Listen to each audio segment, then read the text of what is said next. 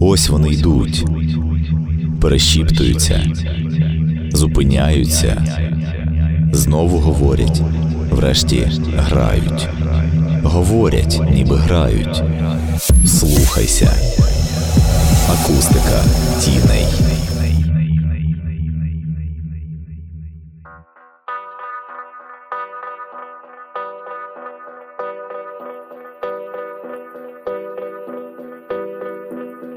Інформаційний партнер Територія.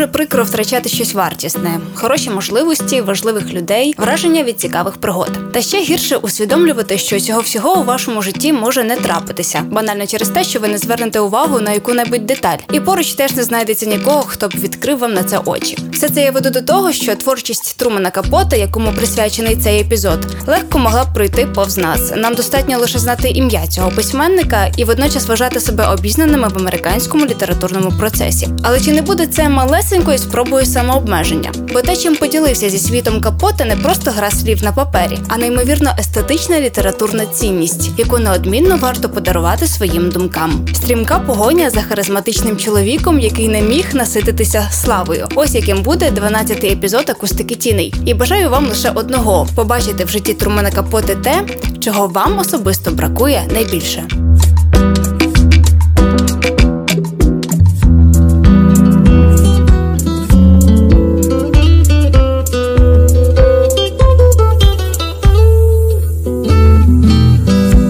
Атмосферна південна Америка з дещо готичними традиціями та особливими людьми, для яких слово культура було лише порожнім звуком. Ось те місце, де 30 вересня 1924 року народився Трумен Капоте, письменник, чиє ім'я всередині 20 століття не сходило з вуст американської богеми. Що цікаво, що ось ця локація, де він народився, відповідно потім дали йому якийсь такий поштовх до творчості. Лілія Шутяк, книжковий оглядач. Так ми знаємо, що це на півдні США якраз були війни між е, білими і чорними. Е, так якраз актуальною дуже стала тема е, афроамериканців. Е, так е, якраз починаються ці бунти, рухи проти так проти ущемлення е, афроамериканців. І от саме Капоте в його творчості теж проходить е, ця тема е, таким лейтмотивом. У прозі Трумана Капота, відверто кажучи, можна знайти чимало відголосків з минулого. Батьки письменника зловживали алкоголем та мало звертали увагу на сина. Батько Трумана покинув сім'ю, коли той був ще геть малим, а мати не полишала намагань влаштувати своє особисте життя, даруючи сину специфічну любов, яку легко можна було перевести в певну суму доларів. Він ріс е, да, в такому е, не зовсім здоровому е, середовищі. Мати оцю таку свою, свою поведінку і можливо відсутність брак такої любові до сина. Вона компенсувала дорогим одягом, е, який вона купувала е, своєму сину. Вона е, одягала Трумана Капоти в дитинстві дуже можна сказати вишуканий дорогий одяг, і цей одяг можливо більше пасував би дівчинці ніж хлопчику. І вже ось в дитинстві він звик до того, так що потрібно вдягатися так в такі ну вишукані там піджаки, штани. Так, тобто, що це щось має бути таке більше більше можливо притаманне жінкам ніж чоловікам. І зрештою з нього зрозуміло, що через це діти сміялися, і ну це було для нього теж певним якимось так же з дитинства. Він був таким аутсайдером, якимось незвичайним, е, незвичайним хлопчиком.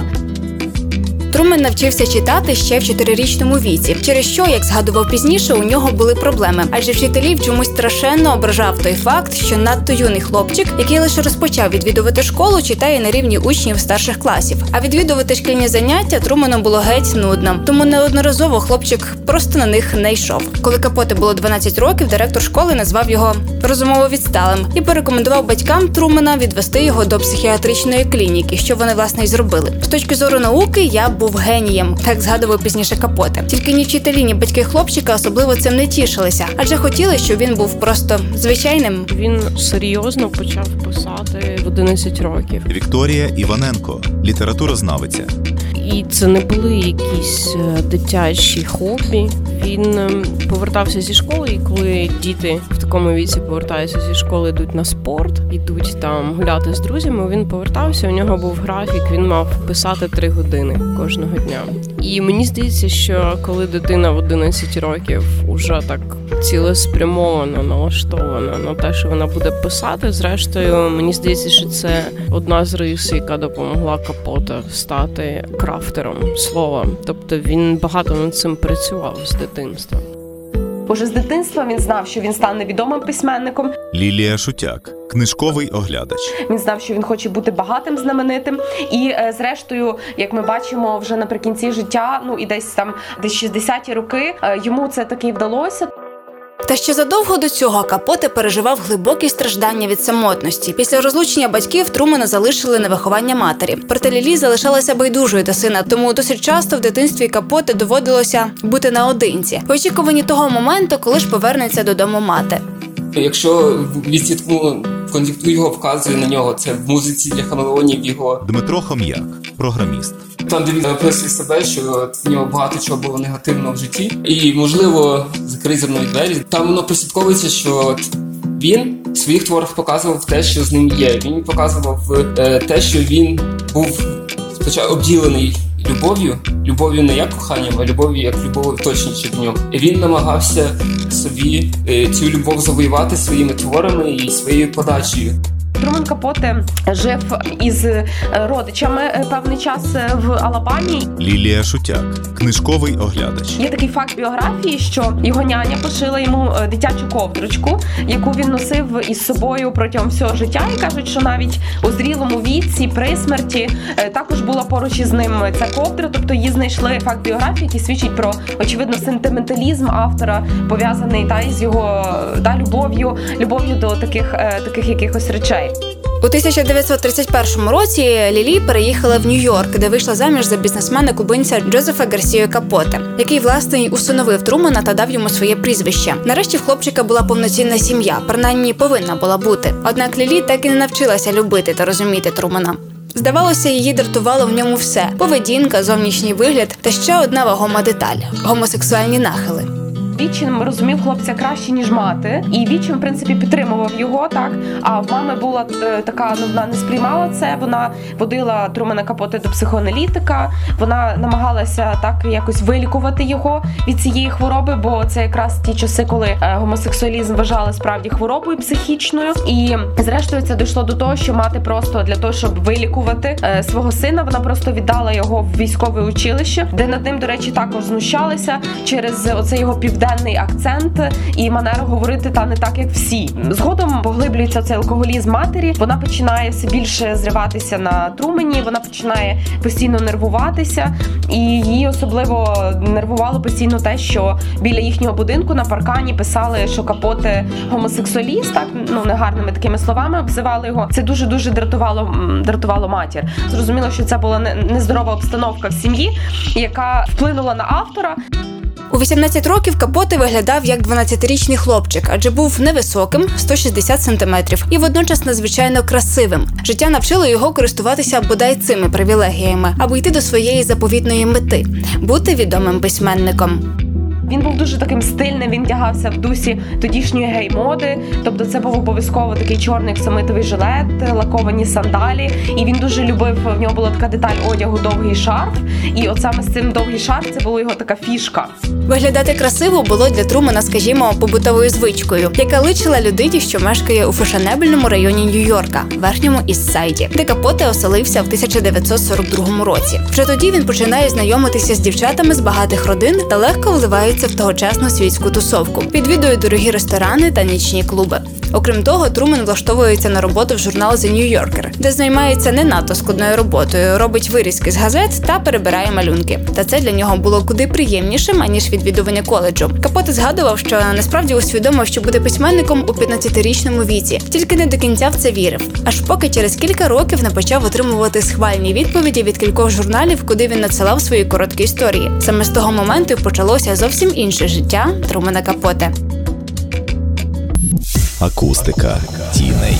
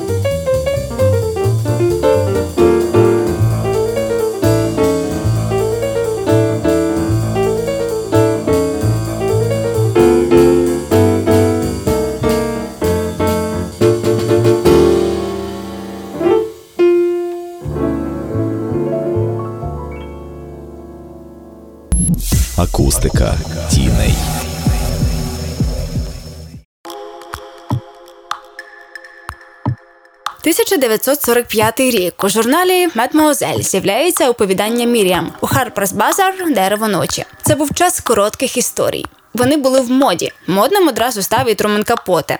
Так, 1945 був для нього справді щасливим. Через рік Капоте отримав свою першу премію пам'яті о Генрі, а критики передбачали йому велике майбутнє. Він розказував історії атмосферні. Одарка Білоконь, авторка коротких історій. Людина от прочитала, і вона розуміє, якщо вона от е, жила в Нью-Йорку, в- тут тобі починаючи від якихось е, конкретних місць, конкретних е, якихось подій, можливо, які теж там охудожнені, закінчуючи там якимись речами, які е, характерні для от південних штатів, якісь ситуації, якісь е, персонажі. Найбільше людині подобається те, що на неї схоже, і те, що, що вона розуміє.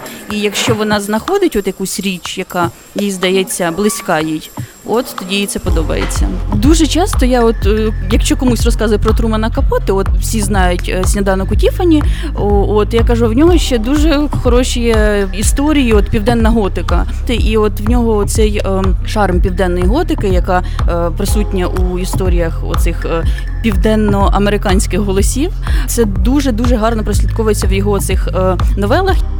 Треба тут одразу розмежувати ранню творчість і пізнішу. Вікторія Іваненко, літературознавиця. Що стосується ранніх оповідань, тут таке подвійне трошки, подвійне шаровість цієї історії, тому що з одного боку це нібито серйозна література, але з іншого боку, це розважальний глянець. Хоча і, і були схвальні критичні відгуки, але йшлося про те, що Міріам це по суті в якомусь сенсі паразитування якраз на цьому напрямку південної готики. Е, Навіть дослівно пам'ятаю цитату одного із критиків, де йшлося про те, що Труман Капоте переносить південь на схід, тобто власне культуру написання південної готики, південного готичного роману або оповідання. Він транспонує на східне узбережжя, тому що здається, на той час він уже жив в Нью-Йорку. Відповідно, закидали йому ну і вважали це недоліком. Хоча зараз здається навпаки, з точки зору постмодернізму, з точки зору еклектики жанрової, ну навпаки, на сьогоднішній момент це здається бонусом, що він зміг створити такий еклектику в жанрі. З приводу Мірям також, до речі, говорили, що відкритий фінал там дійсно не, не зрозуміло, чим закінчується цей текст. Він дуже такий абстрактний цей фінал і дуже відкритий до інтерпретації. Також е, говорили про це як про наративний недолік і про композиційний недолік. Але, наприклад, я з такою критикою не погоджуюсь, тому що я вважаю, що навпаки це величезний бонус оповідання Мірям. І мені здається, що до речі, Капоте і став читабельним і популярним саме завдяки тому, що він залишає багато для власної інтерпретації. Популярність поглинала Трумана Капоти і надихала на творчість. Він називав себе горизонтальним письменником, тобто писав лежачи з цигаркою та філіжанкою кави. Так йому було легше думати, і приблизно в такий спосіб народився перший успішний роман Капоте. Інші голоси, інші кімнати, присвячений Ньютону Арвіну. В такому юному віці він познайомився із відомим на той час літературознавцем, якого звали Ньютон Арвін. Лілія Шутяк, книжковий оглядач. Цей чоловік був на 25 років старший за Трумена Капоте, і виглядав він ще старше, тобто був такий доволі пристаркуватий чоловік. Чим було корисне для Трумена Капоте ці знайомства? Що фактично оцей ем, Ньютон Арвін він дуже допоміг. Капоте він впливав на його перші твори. Він був таким е, не просто коханцем, він був учителем, був редактором творів Трумена Капоти, був покровителем. Його е, допомагав так якось впливав на те, що пише Капоти, як він це робить. Порівнюючи це було такі та стосунки, як в давній Греції, такого кохання. Інші голоси, інші кімнати опублікували 1948 році, і критики одразу ж про нього заговорили. Різне роман називали гомосексуальним Гекельбері Фіном і декадентською фантазією. Тут знаходили автобіографічні моменти, що сам Капоте різко заперечував. А власне автора порівнювали з Фолкнером, Оскаром Вальдом та Едгаром По. Дуже багато є відсилок на його біографію, на його період, коли він покинув вже Новий Орлан, його віслав. Дмитро Хом'як, програміст. Там була сцена, де Міссурі позвала його на службу, і на службі вона сказала йому молись. І він почав молитися, і там було складився, що він перший раз е, просив не Господи, дай мені велосипед, а він просив Господи, зроби так, щоб мене любили. І в принципі це все, що можна казати про Трумана Капоти з його про його мотиви. Ця книжка, перше, коли читаєш її, то складається враження, що десь ти вже щось таке читав, десь ти щось таке вже чув, десь перебував у схожій атмосфері. Лілія Шутяк, книжковий оглядач. Чому Трумен Капоте був у близьких стосунках із Харпер Лі, і е, ось цей його твір інші голоси, інші кімнати це навіть своєрідна така якась е, е, рефлексія, алюзія на е, твір убити пересмішника. Тут з'являються спільні теми, спільні ідеї, показано життя людей на півдні, так зокрема афроамериканців. В центрі е, роману Інші голоси, інші кімнати. е, Це 13-річний хлопчик Джоел, який е, вирушає на пошуки свого батька, містера Сенсома, якого він раніше ніколи не бачив. І протягом так, протягом цієї всієї своєї подорожі він зустрічає різних людей. З ним трапляється багато різних випадків. В цій книзі багато хто з критиків говорить, що це був власне оцей хлопчик, е, 13-річний Джол. Це, це і є Трумен Капоте, оскільки в нього батько його покинув, так і він не мав можливості такої цієї батьківської опіки. То от саме е, оцей образ хлопчика, такого, який теж який чекає і хоче зустрітися нарешті зі своїм батьком. Це і є е, так, це і є е, Трумен Капоте. В- цій книзі так чуттєво і проникливо зображено світ підлітка. Мені здається, що можливо саме орієнтація Трумена Капоте допомогла йому так допомогла йому, от настільки щиро, відверто, настільки безпосередньо описати те, що відчуває підліток, описати його перше кохання, такий безпосередній і щирий твір, що е, насправді наївний такий. е, Так що в читаючи його, е, я би сказала, що він е, ми можемо зарахувати його десь навіть до якоїсь такої підліткової літератури. Хоча насправді ну це, це дуже серйозний твір, який розкриває багато проблем е, тогочасного суспільства.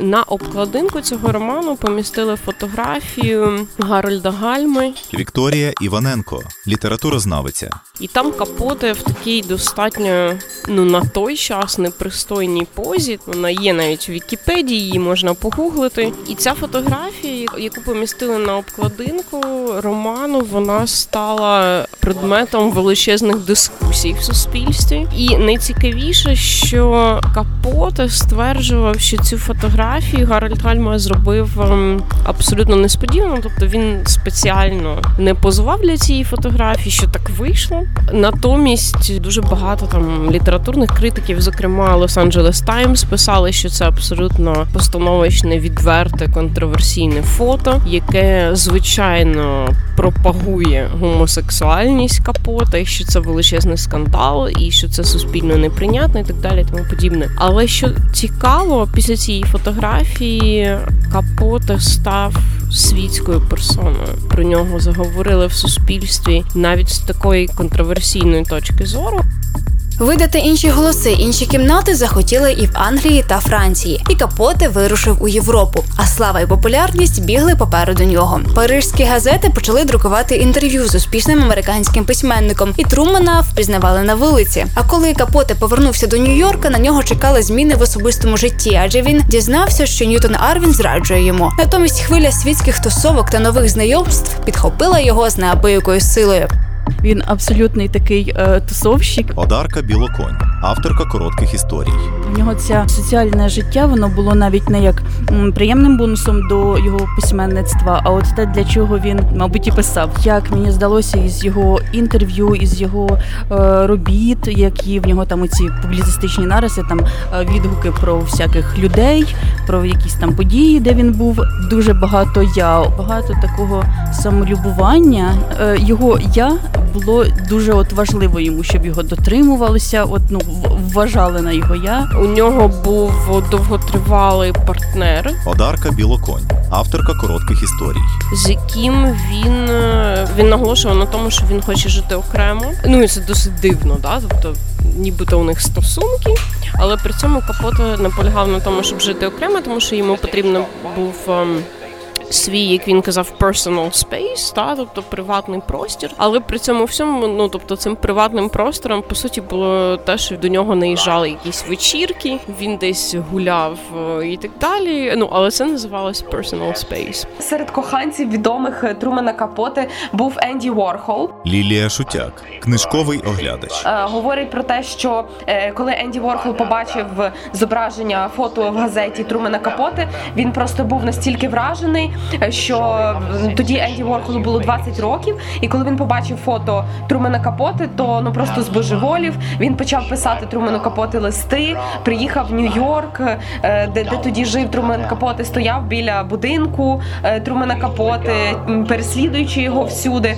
Е, ну говорить, що зрештою вони подружилися, і і цікаво теж взаємовплив цих двох авторів один на одного. Що Енді Ворхол зробив у 1952-му виставку у Нью-Йорку, і ця виставка називалася «15 малюнків, заснованих на розповідях Трумена Капоти. Також цей автор спілкувався із Крістіаном Діором, е, Жаном Кокто. Ну він проводив час не тільки з чоловіками. Е, окремим таким великим важливим пунктом в його біографії це були жінки, особливо жінки старшого віку і успішні жінки, і також жінки відомих е, політиків, бізнесменів, так відомих діячів.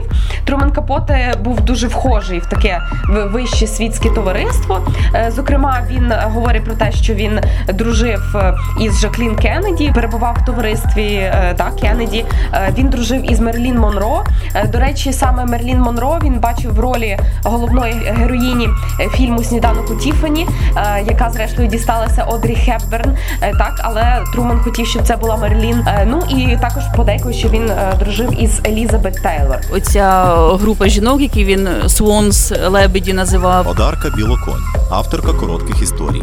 Це жінки світські дами, які займалися благодійністю, які були дружинами там брокерів, впливових людей різних, і він ними надихався. От такі біля нього були пані. Вони його розцінювали як друга. От є там серія інтерв'ю, де ці жінки от говорять там пряма мова, де вони кажуть, що е, от вони його розцінювали як друга, що от вони своєрідно почували себе самотніми в цьому, в цьому всьому прекрасному. От вони багаті, в них все є, в них прекрасний статус в суспільстві, їх люблять, умовно люблять, тому що е, насправді їм, мабуть, ж бракувало спілкування, якщо вони вони шукали нових друзів. і От е, Трумен Капоте їх очаровував.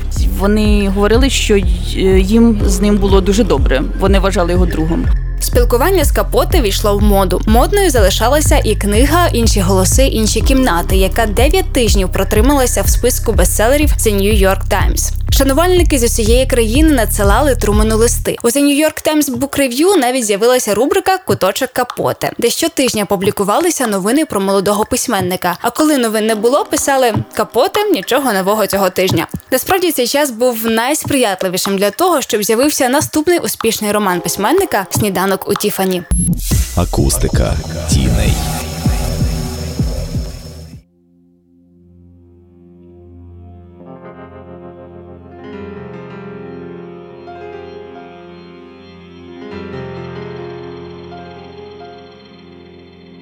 rustling of the leaves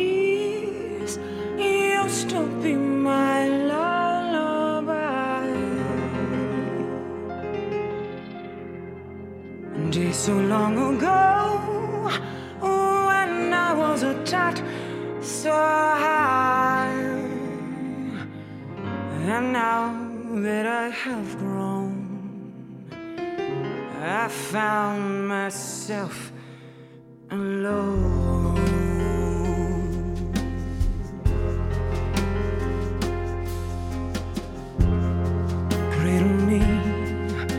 where my sky.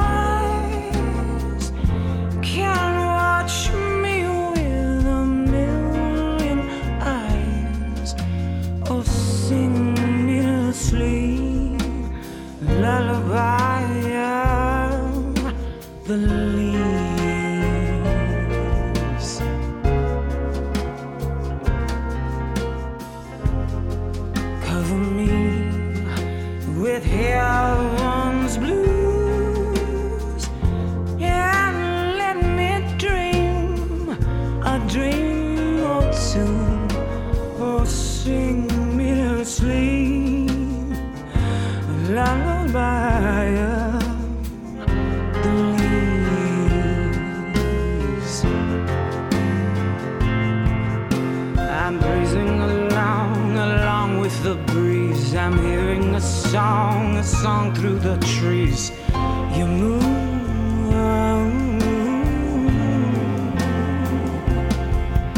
that pine melody caressing the shore, familiar to me. I heard it before.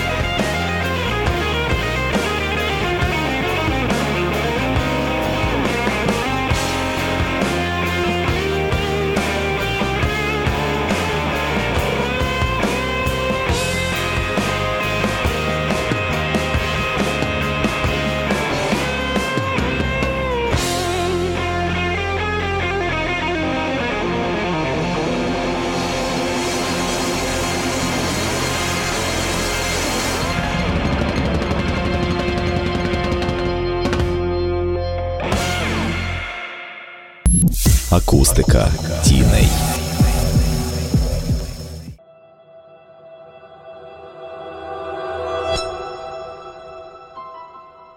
Сніданок у Тіфані повість, що була опублікована в 1958 році, і вона кардинально відрізнялася від інших голосів інших кімнат. Голі Голайфлі, головний персонаж книги, була однією з тих дивних дівчат, про яких власне і любив писати капоти. Він казав, що такі дівчата схожі на молодих чоловіків. Вони приходять ні звідки і йдуть в нікуди. І інше життя, от, от сніданок у Тіфані, от е, вищий світ е, Нью-Йорка, Одарка Білоконь, авторка коротких історій.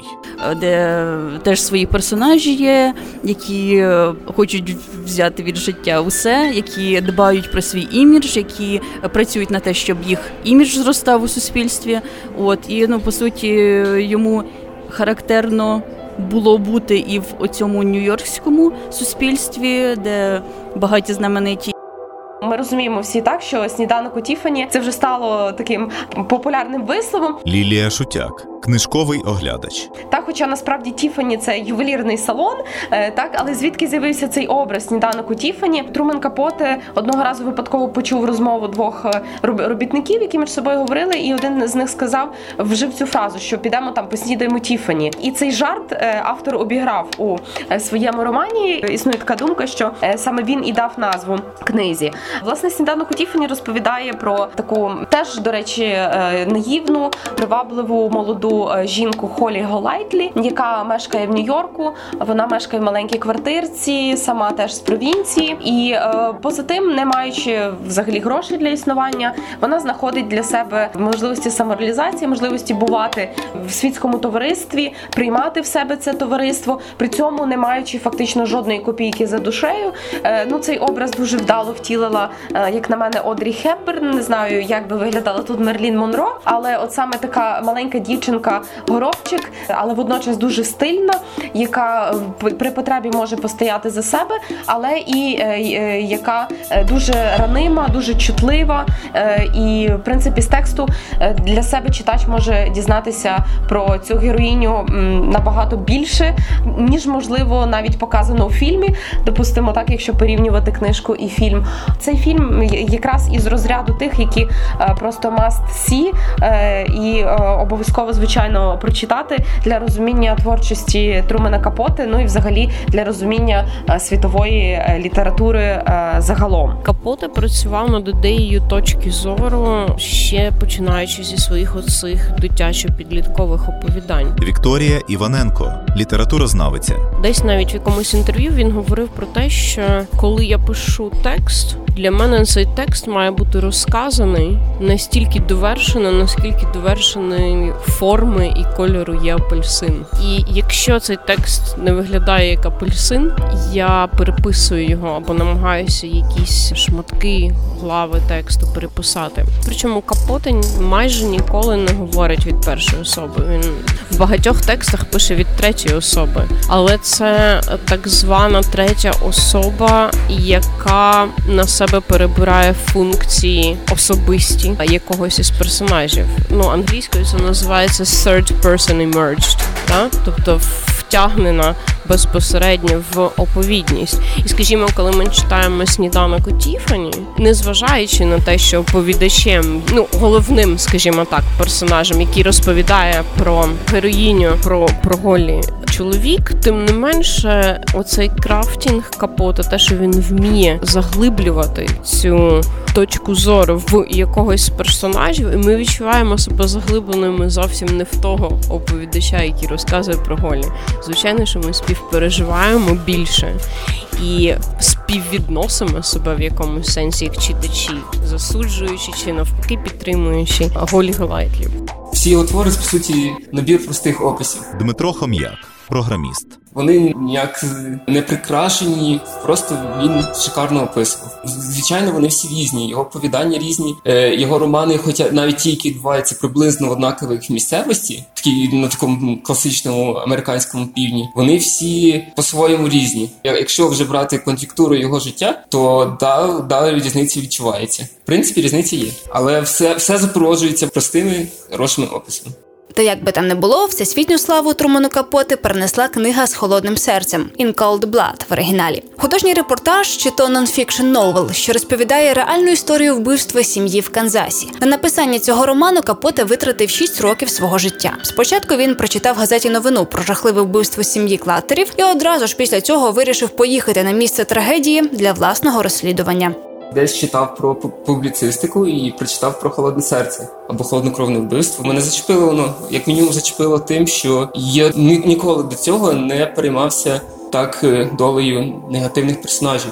Головні герої були негативними і вони були покидьками. Але ти якось ним пер- переймаєшся і прив'язуєшся до них, і ставишся теплим почуттям, і це мене зачепило. І мені сподобалося, як воно було подано, тому що такий го- го- готичний, готичний стиль, і все було описано не так, як щось завзято, експресивно, все було описано просто як було описано. В чому суть вбивства, да, без якихось очевидних мотивів. Двоє людей вбило е, сім'ю заможного фермера, чоловіка, дружину і двох дітей підлітків. Лілія Шутяк, книжковий оглядач. Е, І коли от Капоте дізнався, що таке сталося, він буквально відразу е, поїхав на місце події. Е, Уже там через кілька днів він там був і вирішив протягом е, та певного часу жити в цьому містечку. Як свідчить та як говорять критики, це три роки. Він жив, він збирав е, дані, він спілкувався із людьми, із свідками, з очевидцями, з суддями. Він дуже багато часу проводив насправді з цими двома злочинцями.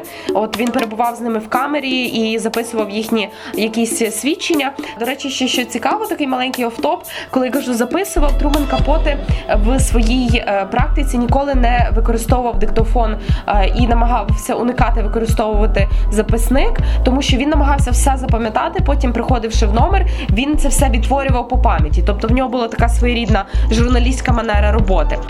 Робота над книгою Капоте далася непросто. По-перше, його виразну гомосексуальну зовнішність не надто сприймали очевидці вбивства, типові сільські роботяги. Тому Труман взяв із собою в подорож подругу Харпер Лі, яка власне і знайомилася з усіма потрібними людьми. А по-друге, пізніше на письменника сильно вплинула смертна кара вбивці, до яких він вже встиг прикипіти. Він же ж е, з Парі Смітом спілкувався і досить зблизився, Одарка Білоконь, авторка коротких історій. і довго часу з ним провів, і він його фактично розкрив. Е, Він вже потім зміг з ним відверто говорити про те, що сталося, тому що ну спочатку просто приїжджає якийсь письменник і хоче, щоб от е, тут засуджені щось розказували. Він довго довго провів часу, говорячи із вбивцями, і так на нього ну це безумовно справило це враження, тому що людина розказує, що вона зробила. Людину чекала смертна кара, і ну це теж накладалось на її історію. І він розумів, що він говорить з людиною, яка скоро помре, і ця людина розуміла, що вона скоро помре, і це все вплинуло. І смерть самого Пері Сміта. За ким Трумен Капоте навіть був другом, так е, я думаю, що це досить на нього вплинуло і похитнуло. Та попри це, вихід книги з холодним серцем у 1965 році вважали феєричним. Про капота заговорили як про яскравого представника жанру журналістської прози. Холоднокровне вбивство е, або з холодним серцем Дмитро Хом'як, програміст. дало якісь початки, вказало трохи, що може бути художня публіцистика на високому рівні і цікавити всіх. Критики говорять про те, що цей твір у творчості Трумана Капоти зародив абсолютно новий е, жанр, так званий небелетристичний роман. Лілія Шутяк, книжковий оглядач. Або е, про цей твір говорять ще як про новий журналізм. Це жанр, який існує на межі між журналістикою і літературою, і який використовує, поєднує в собі художні особливості як літератури, так і журналістики. Тобто е, обов'язково мусить бути факт, подія, тобто щось відбулося. Письменник або журналіст розповідає про те, що дійсно відбулося, але розповідає про це не просто засобами журналістики, а може послуговуватися і послуговується власне е, технологіями літератури, такими художніми різними прийомами. Допустимо, використовує метафоричність, там багато багато порівнянь, багато описів, багато автор е, може використовувати, наприклад, звуконаслідування, звукопис. Е, Тобто він передає атмосферу події дуже детально, героїв дуже детально, е, зображуючи так, зображуючи те, що відбувається, і події дуже часто в новому журналізмі події дуже дуже швидко змінюють одна одну. Е, Ну, власне, його засновником був теж відомий американський письменник Том Вулф. Е, У нього у 1973 році вийшла така антологія е, нового журналізму. Вона була перекладена російською мовою, українською мовою, на жаль, не перекладено. Трумен Капоте е, він знав про цей жанр. Так він знав, що автори, да, що його пишуть. Він, тобто, якраз якраз в його в його часі та це було. Але на відміну від відомих нових журналістів, як Том Вулф і Норман Мейлер, Трумен Капоте він е, відкидав образ автора в творі. Тобто він говорив, що коли нові журналісти казали, що е, автор має бути присутнім, тобто і він крізь очима автора да, подається текст, то от якраз Трумен Капоте казав, що найважливіше це прибрати себе з книги, уникнути цього суб'єктивізму, дати можливість людям говорити, а не говорити автору. Він розказує про речі, ніби от він, він би там був. Одарка Білоконь, авторка коротких історій. В нього були факти. Він працював з фактами, але багато чого, от ну це явне от прикрашання. Це ніби як як бленд такий і е, художньої прози, і нонфікшена. Тому що він там розказує про речі, як там от чоловік Херб Клатер прокинувся, що він, яка в нього там рутина зранку була, що він там зробив. Він там щось яблуко з'їв.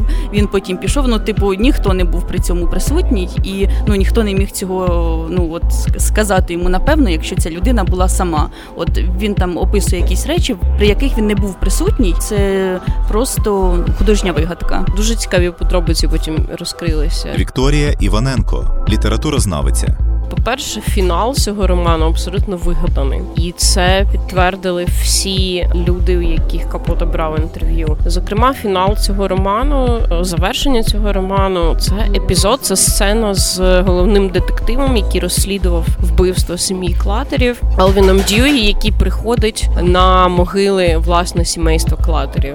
Дьюї пізніше говорив, що такого не було, і це абсолютно вигадана штука. Так само, як і існує дуже багато епізодів в романі і коментарів власне людей з приводу цих епізодів, у яких брав інтерв'ю безпосередньо Капота, що він або цитував їх на власний розсуд і вибірково, або зовсім по-своєму інтерпретував якісь сцени, і відповідно в романі з холодним серцем є такий трюк. Нам повинно здаватися, що це журналістська проза, і що це нонфікшн, і що це абсолютно така об'єктивна точка зору, якої там насправді не існує. І оці всі інтерпретації, індивідуальні капоти, насправді вони дуже відчуваються. Навіть коли капоте представляє щось у формі інтерв'ю, у нього є такі жанрові вкраплення інтерв'ю в романі з холодним серцем. Ми все одно відчуваємо точку зору і голос самого Капоте, який ну ми знаємо да про Пері цю історію, наприклад, що він ну в якомусь сенсі романтично був закоханий да, в одного із вбивців. Він віднайшов е, там в ньому якісь риси, які йому сподобалися. І там є моменти в інтерв'ю з Пері, коли він розказує про Пері. І там немає об'єктивного інтерв'ю з Пері. Там є інтерв'ю і позиція інтерв'юера, яка вставлена в роман, з якої ми розуміємо, що інтерв'юер співпереживає Пері. І інтерв'юер, власне, говорить про те, що наказувати вбивством за вбивство не є виходом. Тобто там є навіть моменти такі трошечки моралізаторства, які нібито не є припустимими для прози нонфікшн. Вихід книги з холодним серцем це знакова подія в творчому житті Трумана Капоте. Він став ще популярнішим та затребуванішим. Аби сповна відчути свій успіх, Капоте організував наймасштабніший в Нью-Йорку чорно-білий бал маскарад, куди запросив 500 представників тогочасної богеми. Концентрація зірок просто зашкалювала. Але що сталося з письменником потім, після того як усі зняли маски? Акустика тіней.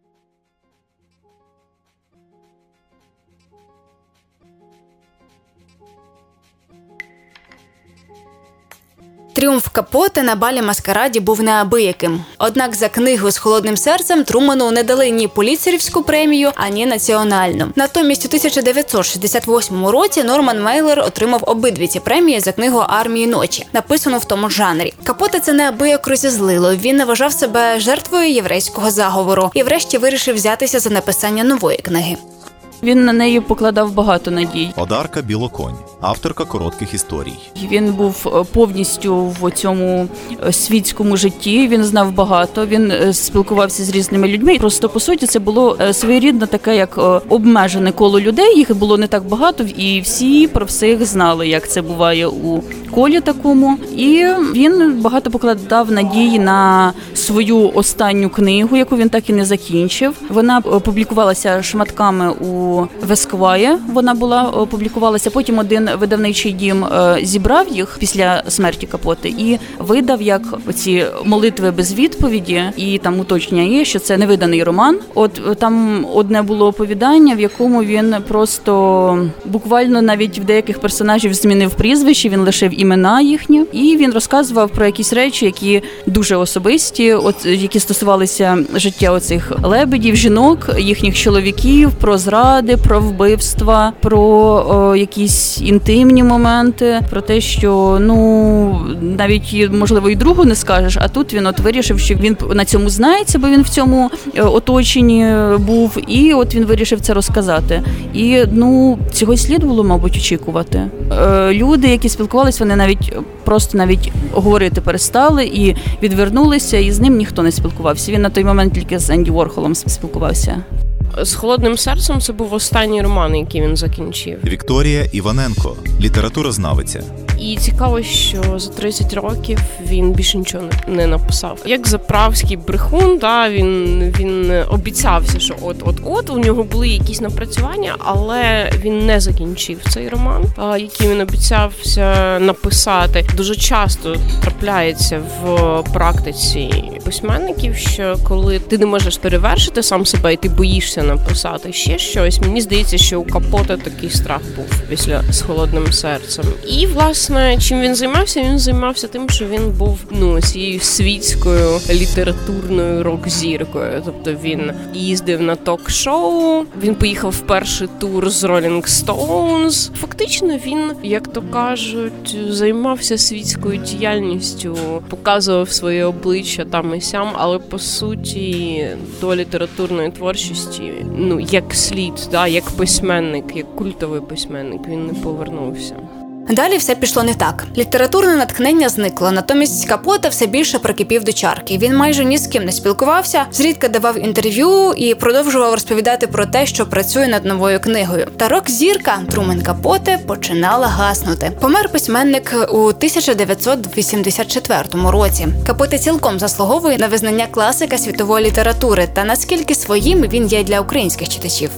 Трумана Капоте, до речі, як не дивно, доволі непогано, як на мене, перекладали. Лілія Шутяк, книжковий оглядач. І перекладали ще у 70-х роках. Зокрема, е, оцей твір з холодним серцем був перекладений е, якраз у 1970 році. Ну, можливо, я не знаю наскільки це правда, але можливо в радянському та тоді в радянському союзі чим ця книжка, чому вона з'явилася? Бо потім були ще інші переклади у 67-му році, у 77-му році його тексти виходили у 80-х, 90-х.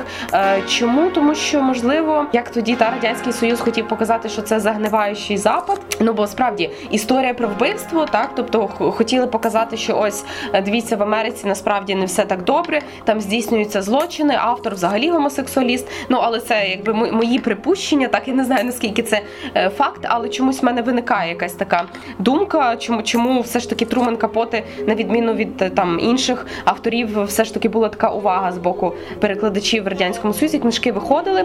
От, зокрема, у 77-му році в перекладі Володимира Митрофанова вийшла така книжка, доволі велика, із трьома текстами Трумена Капоти, якраз е, лугова арфа, сніданок у Тіфані із холодним серцем. І дуже багато е, тоді ще у 90-х роках е, виходило у ем, журналі Всесвіт, виходили його оповідання. Ну і з найновіших це звичайно сніданок у Тіфані в два роки тому вийшов у перекладі Тараса Бойка в проєкті Комубук. Ось така відома вже та більше до сучасників. Ну і не так давно, ось у видавництві Віват минулого року вийшов якраз оцей теж дебютний роман Трумена Капоти, інші голоси, інші кімнати в перекладі Єлени Даскал. Доволі та доволі непогані ці сучасні українські переклади. Я думаю, що в майбутньому його будуть перекладати ще, тому що дуже дуже цікавий автор, і мені здається, що от якраз сьогодні через його таку манеру поведінки, манеру презентації себе він він є, е, є і може бути дуже цікавим е, сучасним ну, українським, передусім е, так українським читачам. По-перше, коли ми говоримо про сприйняття рецепцію да, капоти в Україні, Вікторія Іваненко, літературознавиця. Тут, е, мабуть, перше, що слід сказати, що взагалі мені здається, широкої аудиторії читацької капоти до сих пір немає. Хоча мені здається, що коли вийшов фільм Капоти на початку 2000-х, але фільм також дуже специфічний. Він наголошує на специфічних якихось речах та ну які можуть бути потенційно скандальними або потенційно ну такими, що провокують відгуки. Це теж зрозуміло, тому що у режисера може бути своє бачення цього. Але мені здається, що от після виходу фільму Капоти в Україні, зокрема, аудиторія читацька капота стала ширше. Ну тобто, принаймні з'явилося якесь зацікавлення у пересічного читача. Я не говорю зараз якраз про академію, але що стосується академії, що мене здивувало з приводу капоти, що він дуже рідко буває включеним в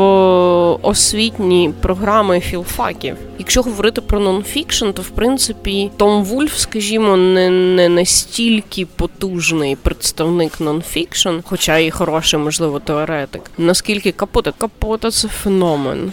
Зрозуміти сучасну американську літературу і те, що там відбувається без капота і без нонфікшн, дуже важко. У нас в Україні ніяка література не актуальна в в плані художній. Дмитро Хом'як, програміст е, із е, таких е, письменників не розкручених, не як Павло Коелho.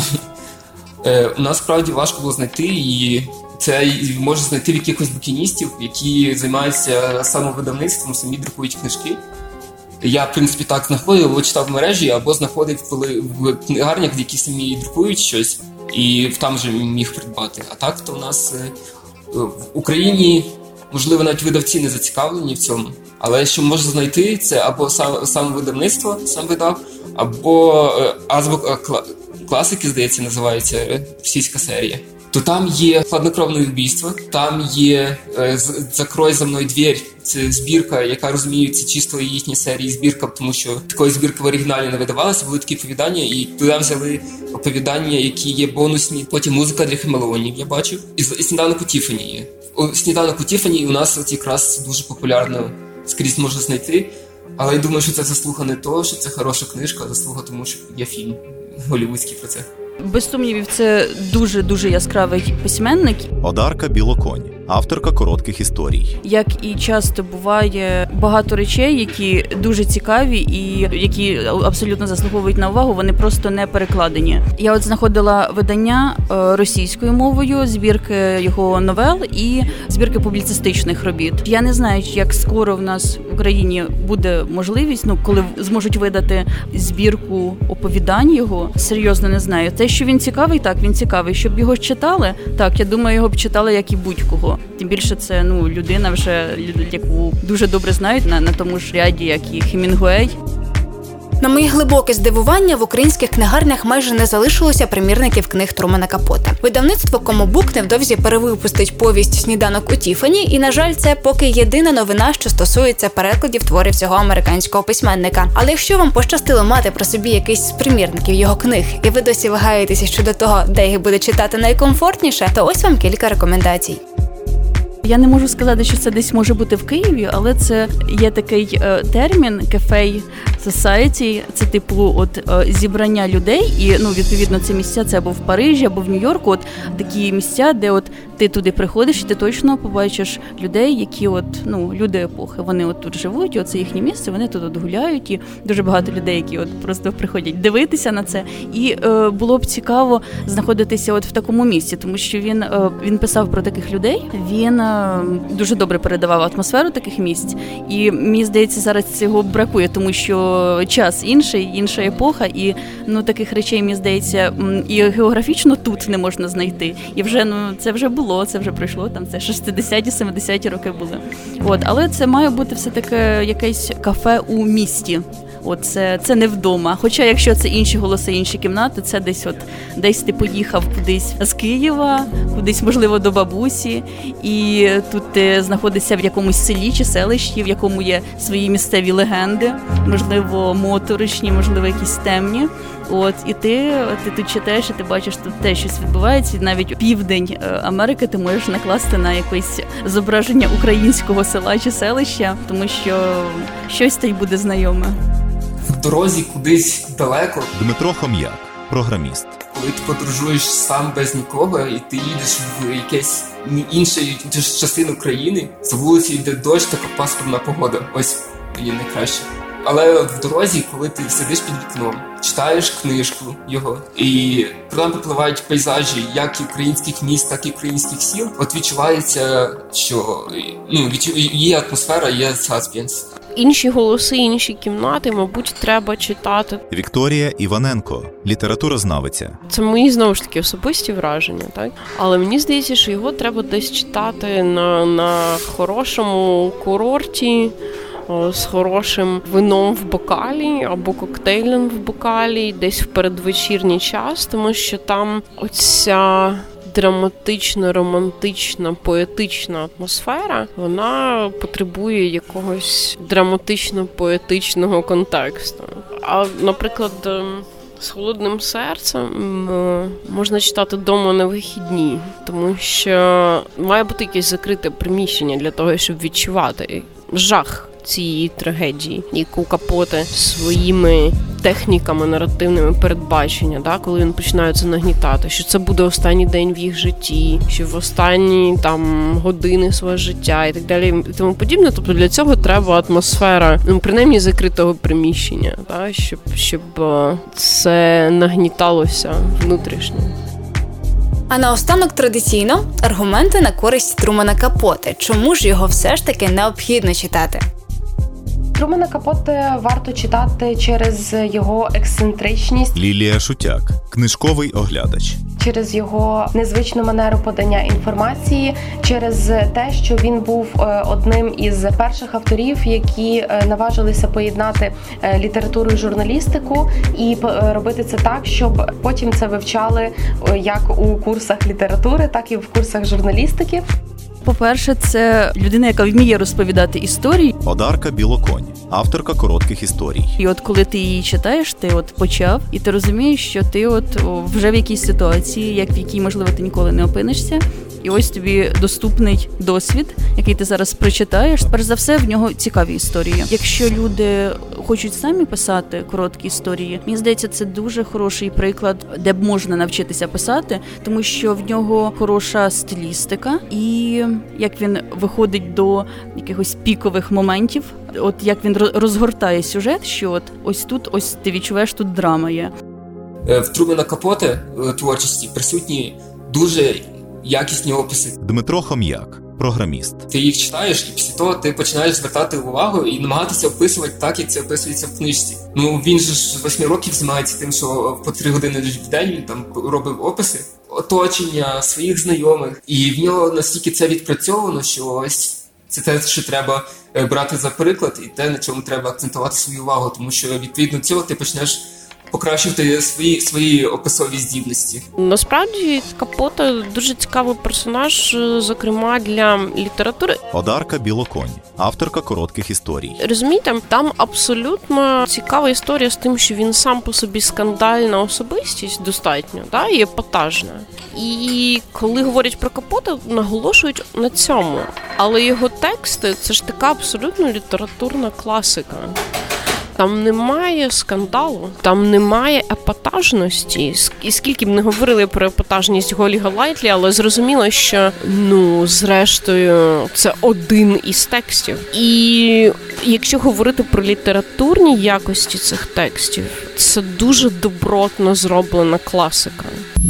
Акустика тіней.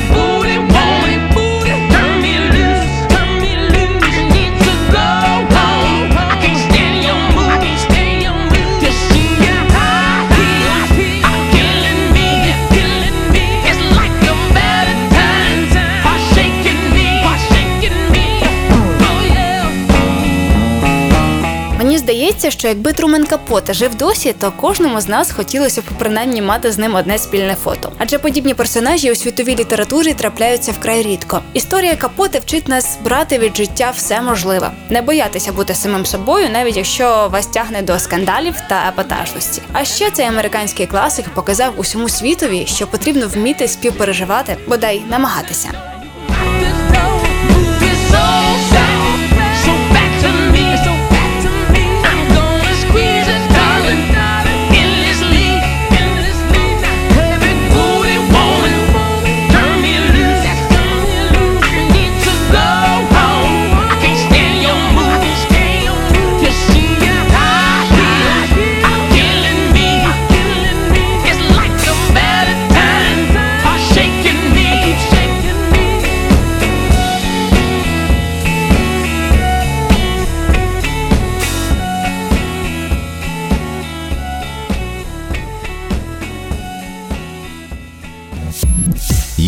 Чутно.